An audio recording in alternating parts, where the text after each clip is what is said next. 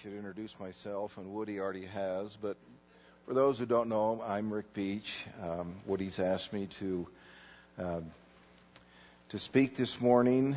Um, I'll be very honest. I, I I changed it about three or four times, and uh, what I have might change as I speak.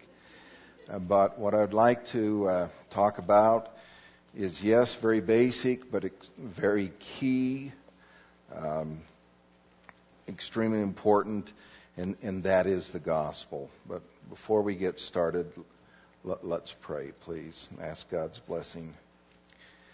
Father, uh, I pray that uh, during these next few minutes, Lord, that you'd speak to us, show us from your word what you'd have us to know.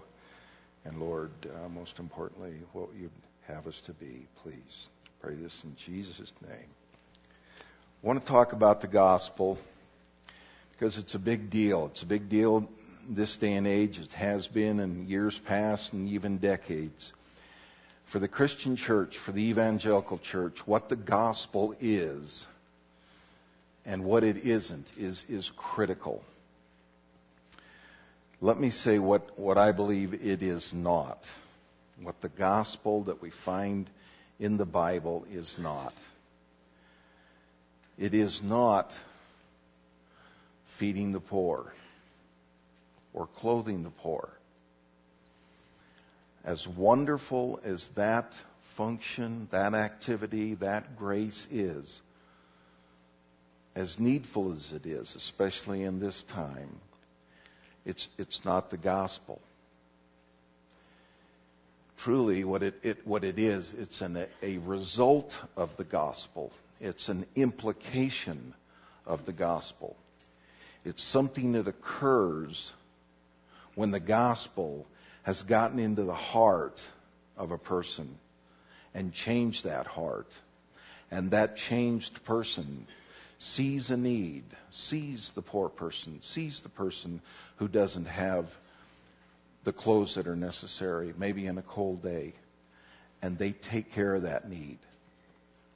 So it, it's a result of the gospel, but it isn't the gospel. Voices today also speak of the gospel being uh, an effort to stop human trafficking uh, for any of those of you that like to listen to uh, 88.3 K-Love, they speak a lot about human trafficking and how bad that is, and it is a horrible thing. But again, stopping human trafficking is not the gospel. It is an implication of the gospel. It is something that we do uh, with the gospel in us, but it is not the gospel. And lastly, there are current voices in America that, that say the gospel is that we should transform culture or we should have global transformation. Uh, these people uh, don't speak of salvation through Jesus. They speak of remaking the world. They look ahead in, in Revelation and they see where Jesus speaks that one day he will make a new heaven and a new earth. And they see their commission as having to go out and start that process now and create and renew culture. Now, please don't misunderstand.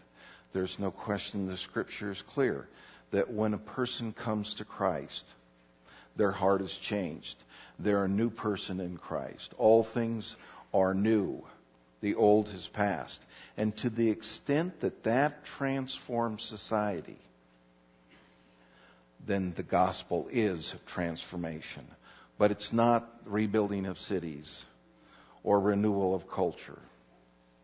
It's having a new life in Christ. It's the good news of Jesus.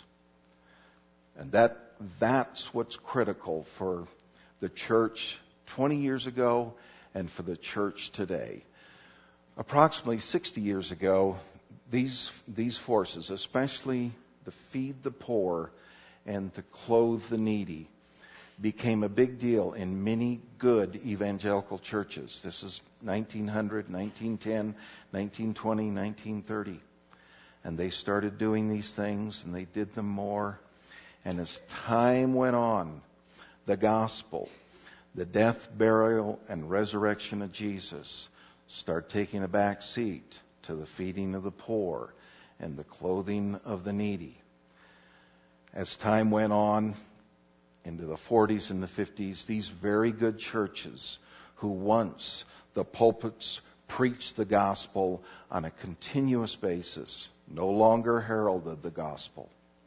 They were out feeding the poor and clothing the needy. But the gospel wasn't, was not preached, and the gospel is lost. It is critical that we understand what the, what the gospel is, and that, that we then, then know the treasure that we have, and that we not lose the gospel. So, what, what then is the gospel? The gospel is the good news of Jesus Christ. There are a lot of verses in the New Testament and the Old Testament, but mainly the New Testament, that speak of the gospel. But I'd like us to look, if we would, all, for those who have a Bible, if you'd turn to 1 Corinthians 15. 1 Corinthians 15. I'm going to read verses 1 through 11. We're now talking about what the gospel is. This is Paul talking to the church at Corinth. And he says, Now I make known to you, brethren, the gospel which I preached to you, which also you received, in which you also stand, by which you are also saved, if you hold fast the word which I preached to you, unless you believed in vain. For I delivered to you as of first importance what I also received that, and here's the gospel, that Christ died for our sins according to the scriptures, and that he was buried, and that he was raised on the third day according to the scriptures, and that he appeared to Cephas, then to the twelve, and after that he appeared to more than 500 brethren at one time most of whom remain until now, but some have fallen asleep. Then he appeared to James, then to all the apostles. And last of all, as to one untimely born, he appeared to me also, Paul says. For I am the least of the apostles and not fit to be called an apostle because I persecuted the church of God. But by the grace of God I am what I am, and his grace towards me did not prove vain.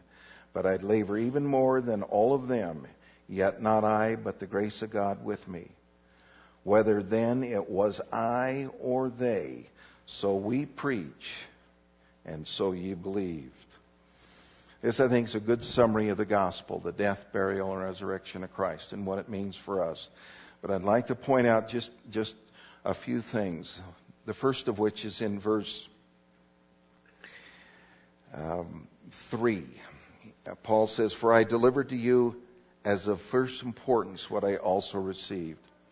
Paul speaks of the gospel, the death, burial, and resurrection of Jesus, as being of first importance.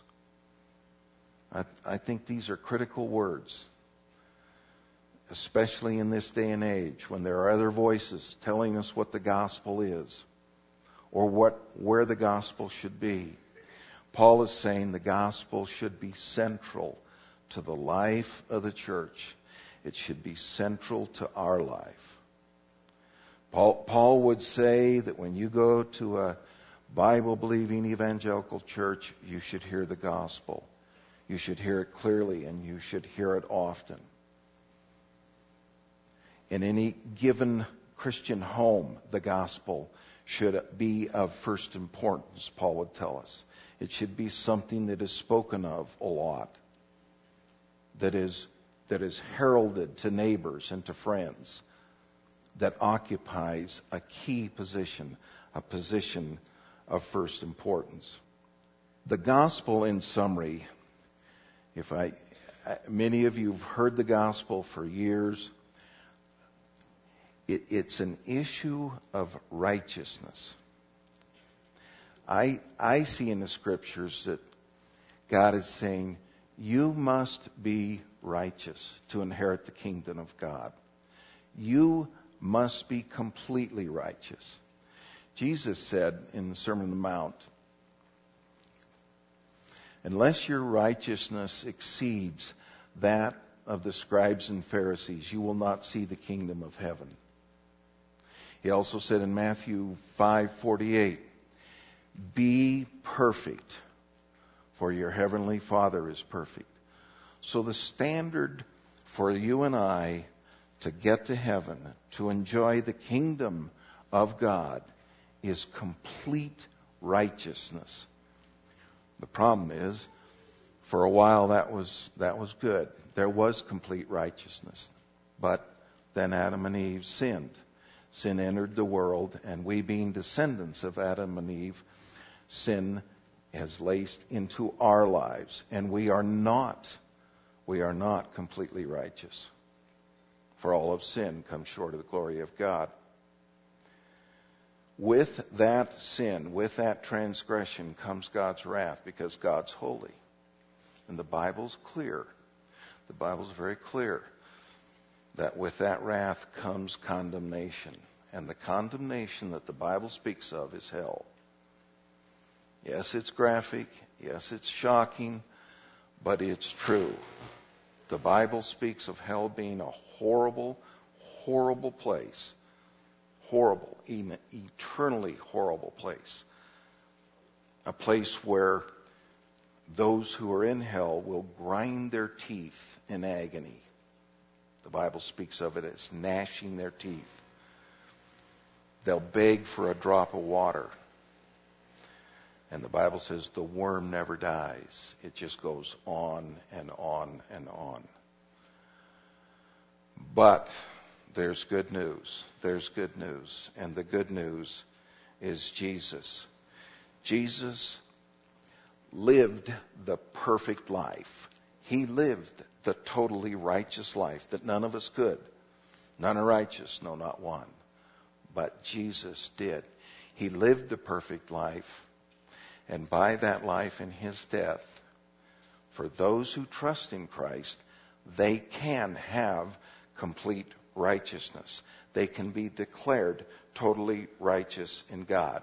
They can escape the penalty of sin, which is death, which is hell.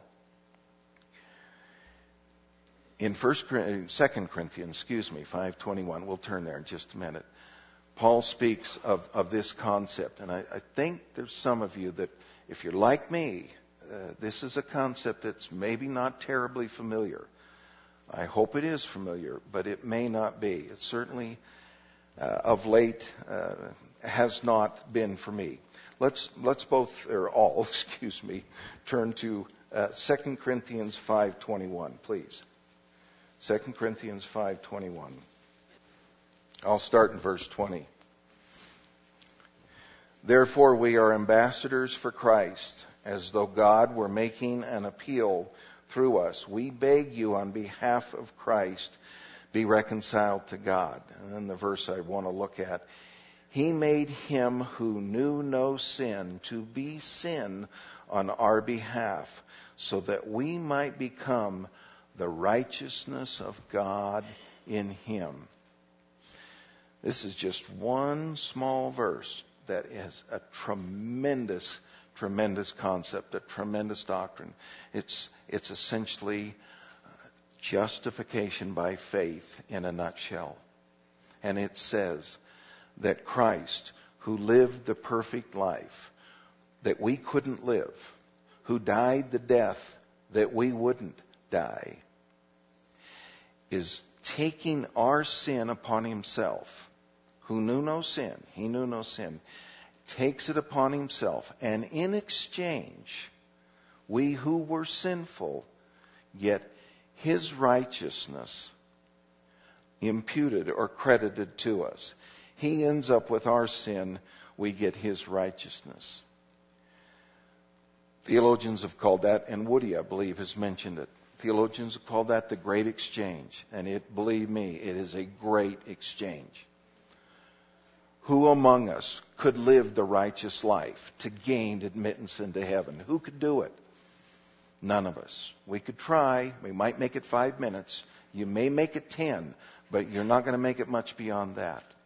Jesus did it for 33 years, and we get his righteousness credited, imputed to us when we trust Christ, when we recognize him and trust him as Savior.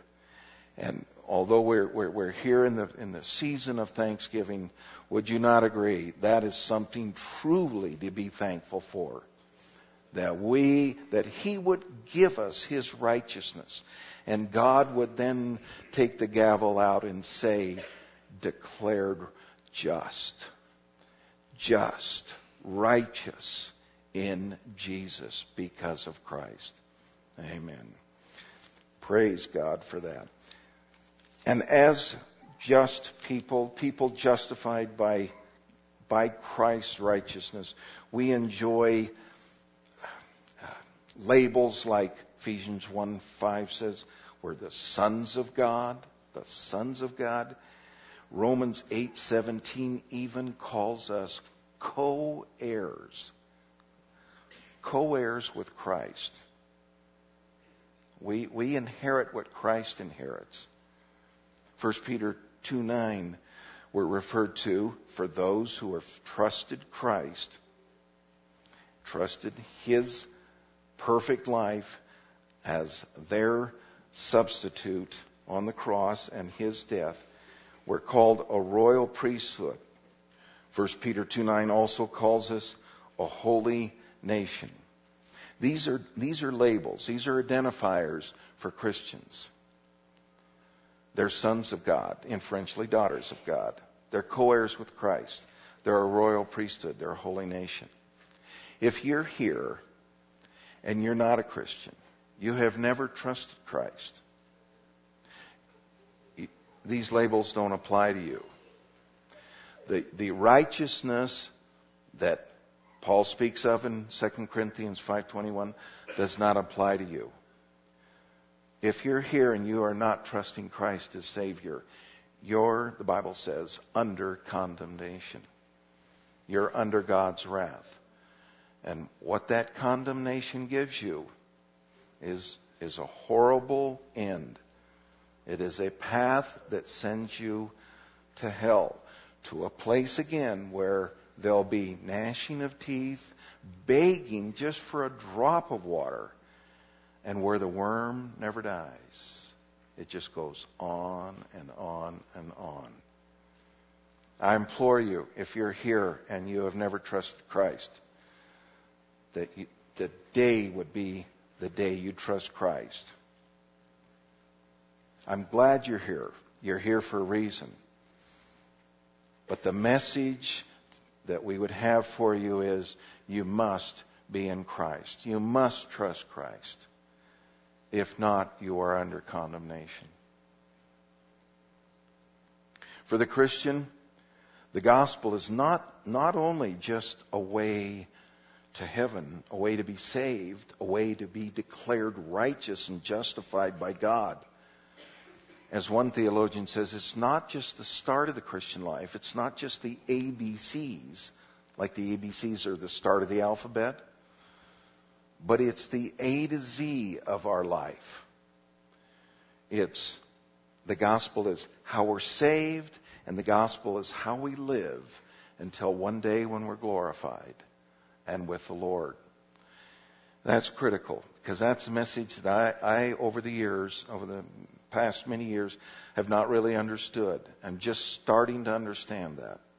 The gospel is much more than just the start of the Christian life. It applies to everything. You say, well, how? Let me give you an example. Think of the husband and wife, and they're having a little trouble. They're not getting along. And how would the gospel speak to their situation? Here we have the husband. He won't sacrifice for his wife. Now we, we know in Ephesians 5 says to men, love your wives as Christ loved the church. Okay? But how does the gospel apply to him not loving or not sacrificing for his wife?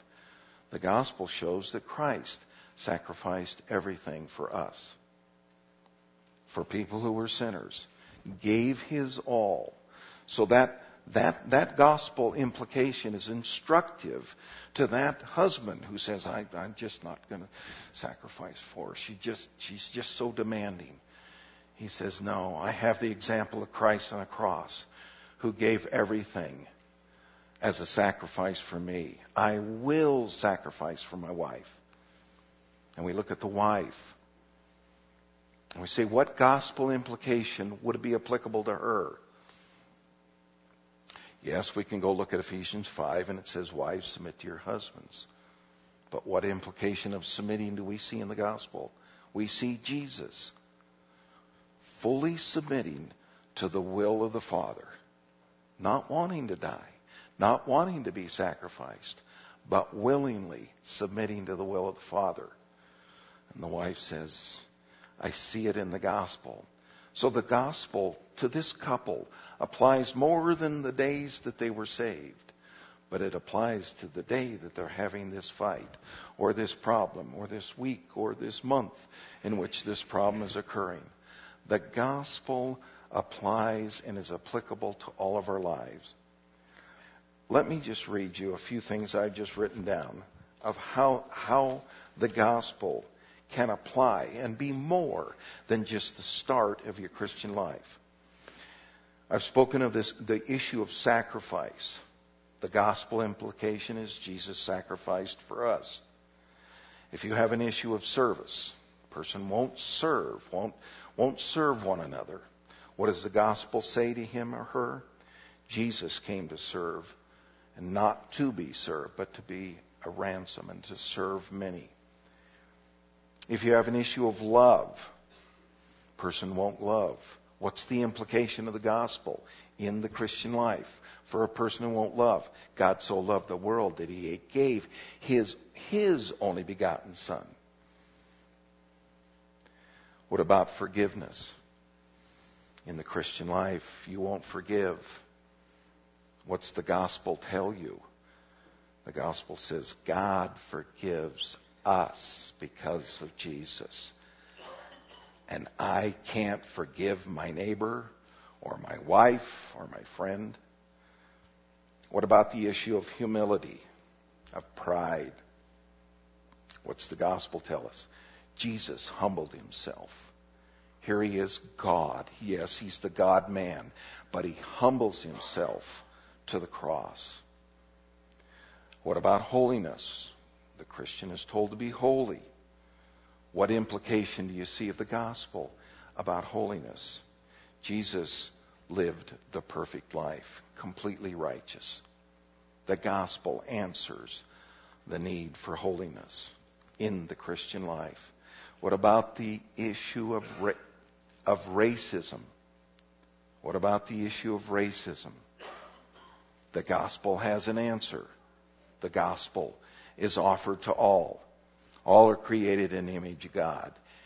It's neither male nor female, neither Jew nor Greek, but the gospel is offered to all equally. There is no racism in the gospel.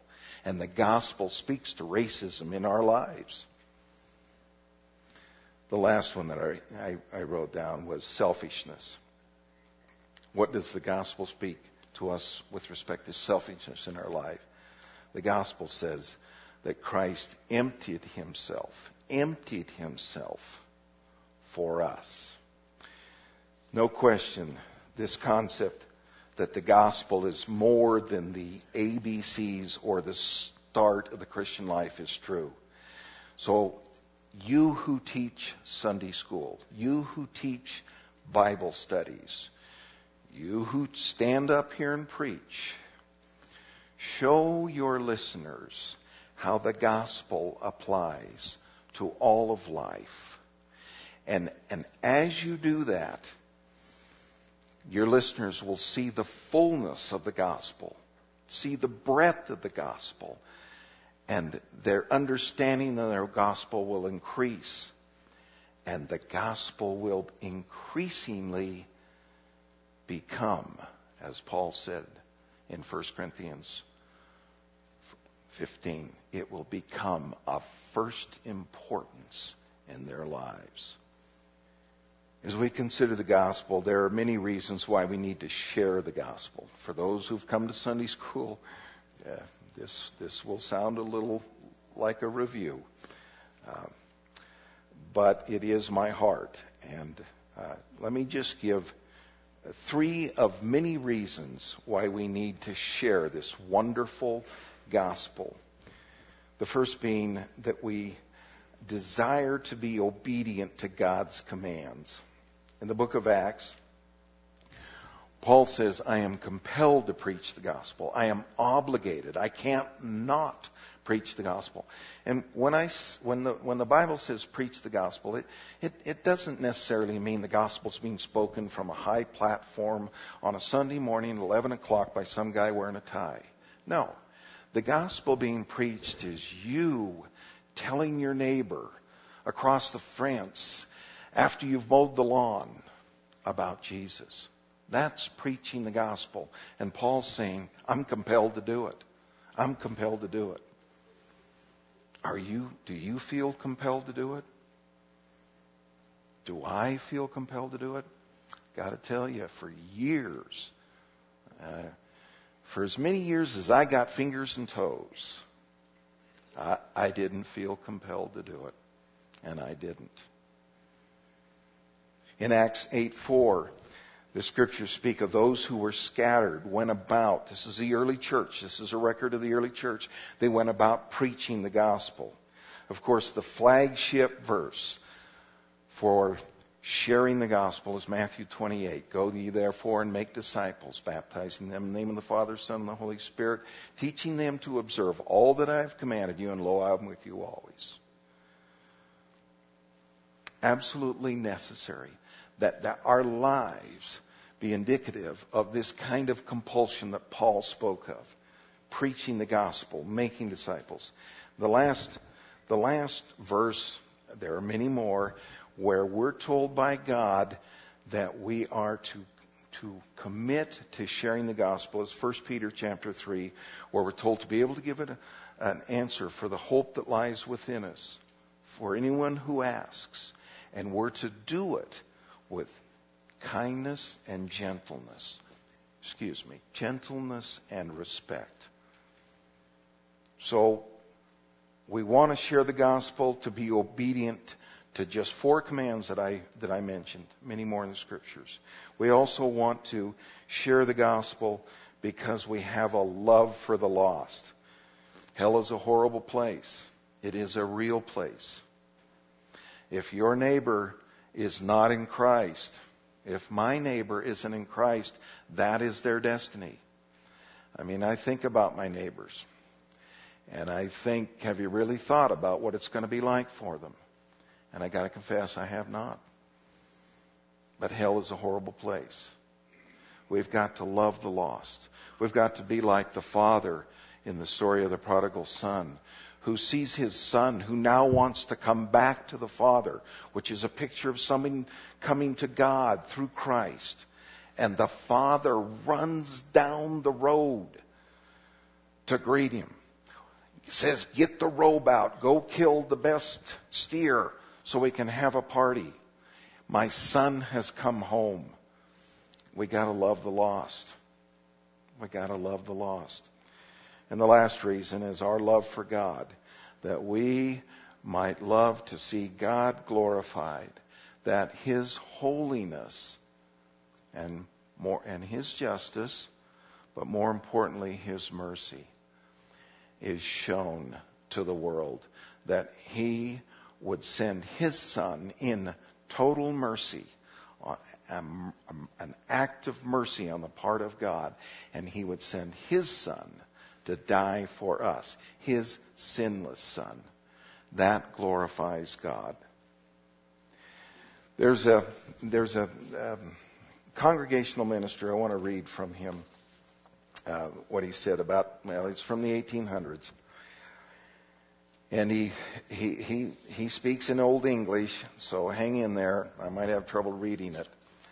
and he gets right to the point. Uh, he says, This is about having a love for the lost. This is about the condition of the Christian and, and, and how they perceive the unsaved and the need to tell the unsaved. The fellow's name is Ed Payson, uh, the pastor's name, excuse me. I cannot, I must not, however, conclude without addressing a word, my professing friends, to you. And I hope you will bear with me if, in view of such a subject as this, I address you with apparent severity. An apostle teaches ministers that they must sometimes rebuke professing Christians sharply. But I trust my sharpness will be the sharpness of love. And I know that I shall say nothing to you half as severe as the repro- reproaches which I have directed against myself while preparing this discourse. We all deserve perdition a thousand times for our stupid insensibility to the situation of those who are perishing around us. We profess to believe the Word of God, but can you all prove that you believe it? Do you act as if you believe it? What? Believe that many of your acquaintances, your children, are in danger of the fate which now has been described, speaking of hell. Dare you go to God and say, Lord, I believe thy word. I believe that all thy threatenings will be fulfilled, and then turn away and coolly pursue your worldly business without uttering one agonizing cry for those who are exposed to these threatenings of hell? Dare you go and claim relationship to Christ and profess to have his spirit without which you are none of his, and then make no effort or only a few faint efforts to save those or to lead them to Christ, for whom he shed not tears only, but his blood? Oh, if you can do this, where are the bowels? I will not say of a Christian, but of a man. Go, I may say to such, go, inconsistent, cruel, hard hearted professors, go, slumber over the ruin of immortal souls. Wrap yourself up in your selfish temporal interests and say, I've got no time to spare for rescuing others from everlasting burnings. Go, wear out your life in acquiring property and money for your children, and leave their souls to perish in the fire that will never be quenched. Go adorn their bodies and banish from them, if possible, the seeds of disease but leave in their bosoms that immortal worm which will gnaw them forever. And when God asks, Where is thy child, thy brother, thy friend, thy neighbor? Reply with impious Cain, I know not, I care not. Am I his keeper? But I cannot proceed further in this strain. I would rather beseech and melt and win you by tenderness. Say then, Christian, Dost thou believe that Christ died to save thee from thy misery, which has been imperfectly described? He's talking about hell. Dost thou believe that if he had not loved thee and given himself for thee, the gnawing worm and the unquenchable fire would have been thy portion forever? Oh then, where is thy gratitude, thy love? Those are sober words. Those are, those are hard to understand words. They're old English words, but they're, they're, they're to the point. And the point is, do we love the lost? Do we have time for the lost? Or do we have time for a lot of other things? We must proclaim Christ. The gospel, Paul said, must have first importance. In Colossians chapter 1, Paul also says that Jesus should have the preeminence in all things. That's essentially the same word of first importance. Jesus should have first place in all things. The gospel and Christ should be first and foremost in our individual lives, in our church life. Christ has the first place in the Bible. You can see it in the New Testament, no question the gospel accounts, the uh, epistles speak of Christ multiple times. But you ask yourself, where in the Old Testament is Christ spoken of? He's spoken of in types and shadows. But it's astounding what this man has done to show the existence of Christ in the Old Testament. Let me read this to you. This is from Sinclair Ferguson, who is a uh, pastor in South Carolina, Columbia. And he's talking about seeing Christ in the Old Testament. He says, and he, he, he analogizes it to Hebrews, where Jesus is spoken of as the better everything. For those who've had a chance to look at Hebrews. He says this Jesus is the true and better Adam who passed the test in the garden and whose obedience is imputed to us. Jesus is the true and better Abel who, though innocently slain, has blood now that cries out not for our condemnation, but for our acquittal. Jesus is the true and better Abraham who answered the call of God to leave all the comfortable and familiar and go out into the void, not knowing whither he went to create a new people of God. Jesus is the true and better Isaac who was not just offered up by his father on the mount, but was truly sacrificed for us. And when God said to Abraham, Now I know you love me, because you did not withhold your son, your only son, whom you love from me, now we can look at God, taking his son up the mountain and sacrificing him, and we can say to God, Now we know that you loved us, because you did not withhold your son, Jesus, your only son, whom you love from us. Jesus is the true and better Jacob who wrestled and took the blow of justice we deserved. So we, like Jacob, only receive the wounds of grace to wake us up and to discipline us. Jesus is the true and better Joseph who at the right hand of the king forgives those who betrayed and sold him and uses his new power to save them. Jesus is the true and better Moses who stands in the gap between the people and the Lord and who mediates a new covenant. Jesus is the true and better rock of Moses who, struck with the rod of God's justice, now gives us water in the desert. Jesus is the true and better Job, the truly innocent sufferer who then intercedes for us and saves his stupid friends. Jesus is the true and better David, whose victory becomes his people's victory, though they never lifted a stone to accomplish it themselves. Jesus is the true and better Esther, who didn't just risk leaving an earthly palace, but lost the ultimate and heavenly one, who didn't just risk his life, but gave his life to save his people. Jesus is the true and better Jonah who was cast out into the storm so that we could be brought in. Jesus is the real rock of Moses, the real Passover lamb, innocent, perfect, helpless, slain so the angel of death will pass over us. He is the true temple, the true prophet, the true priest, the true king the true sacrifice, the true lamb, the true light, the true bread. The Bible's really not about you. It's about Jesus. As we think about the lost, and we think about the gospel and what treasure we have in the gospel, and God's commands for us to share the gospel, we should not faint. We have the treasure of the world. We need to share it. Invite a neighbor to church. Tell a friend about Christ. Invite someone to a Bible study. Let's make sure that as we live the remaining parts of our lives, that we can look back and say, I'm God honoring.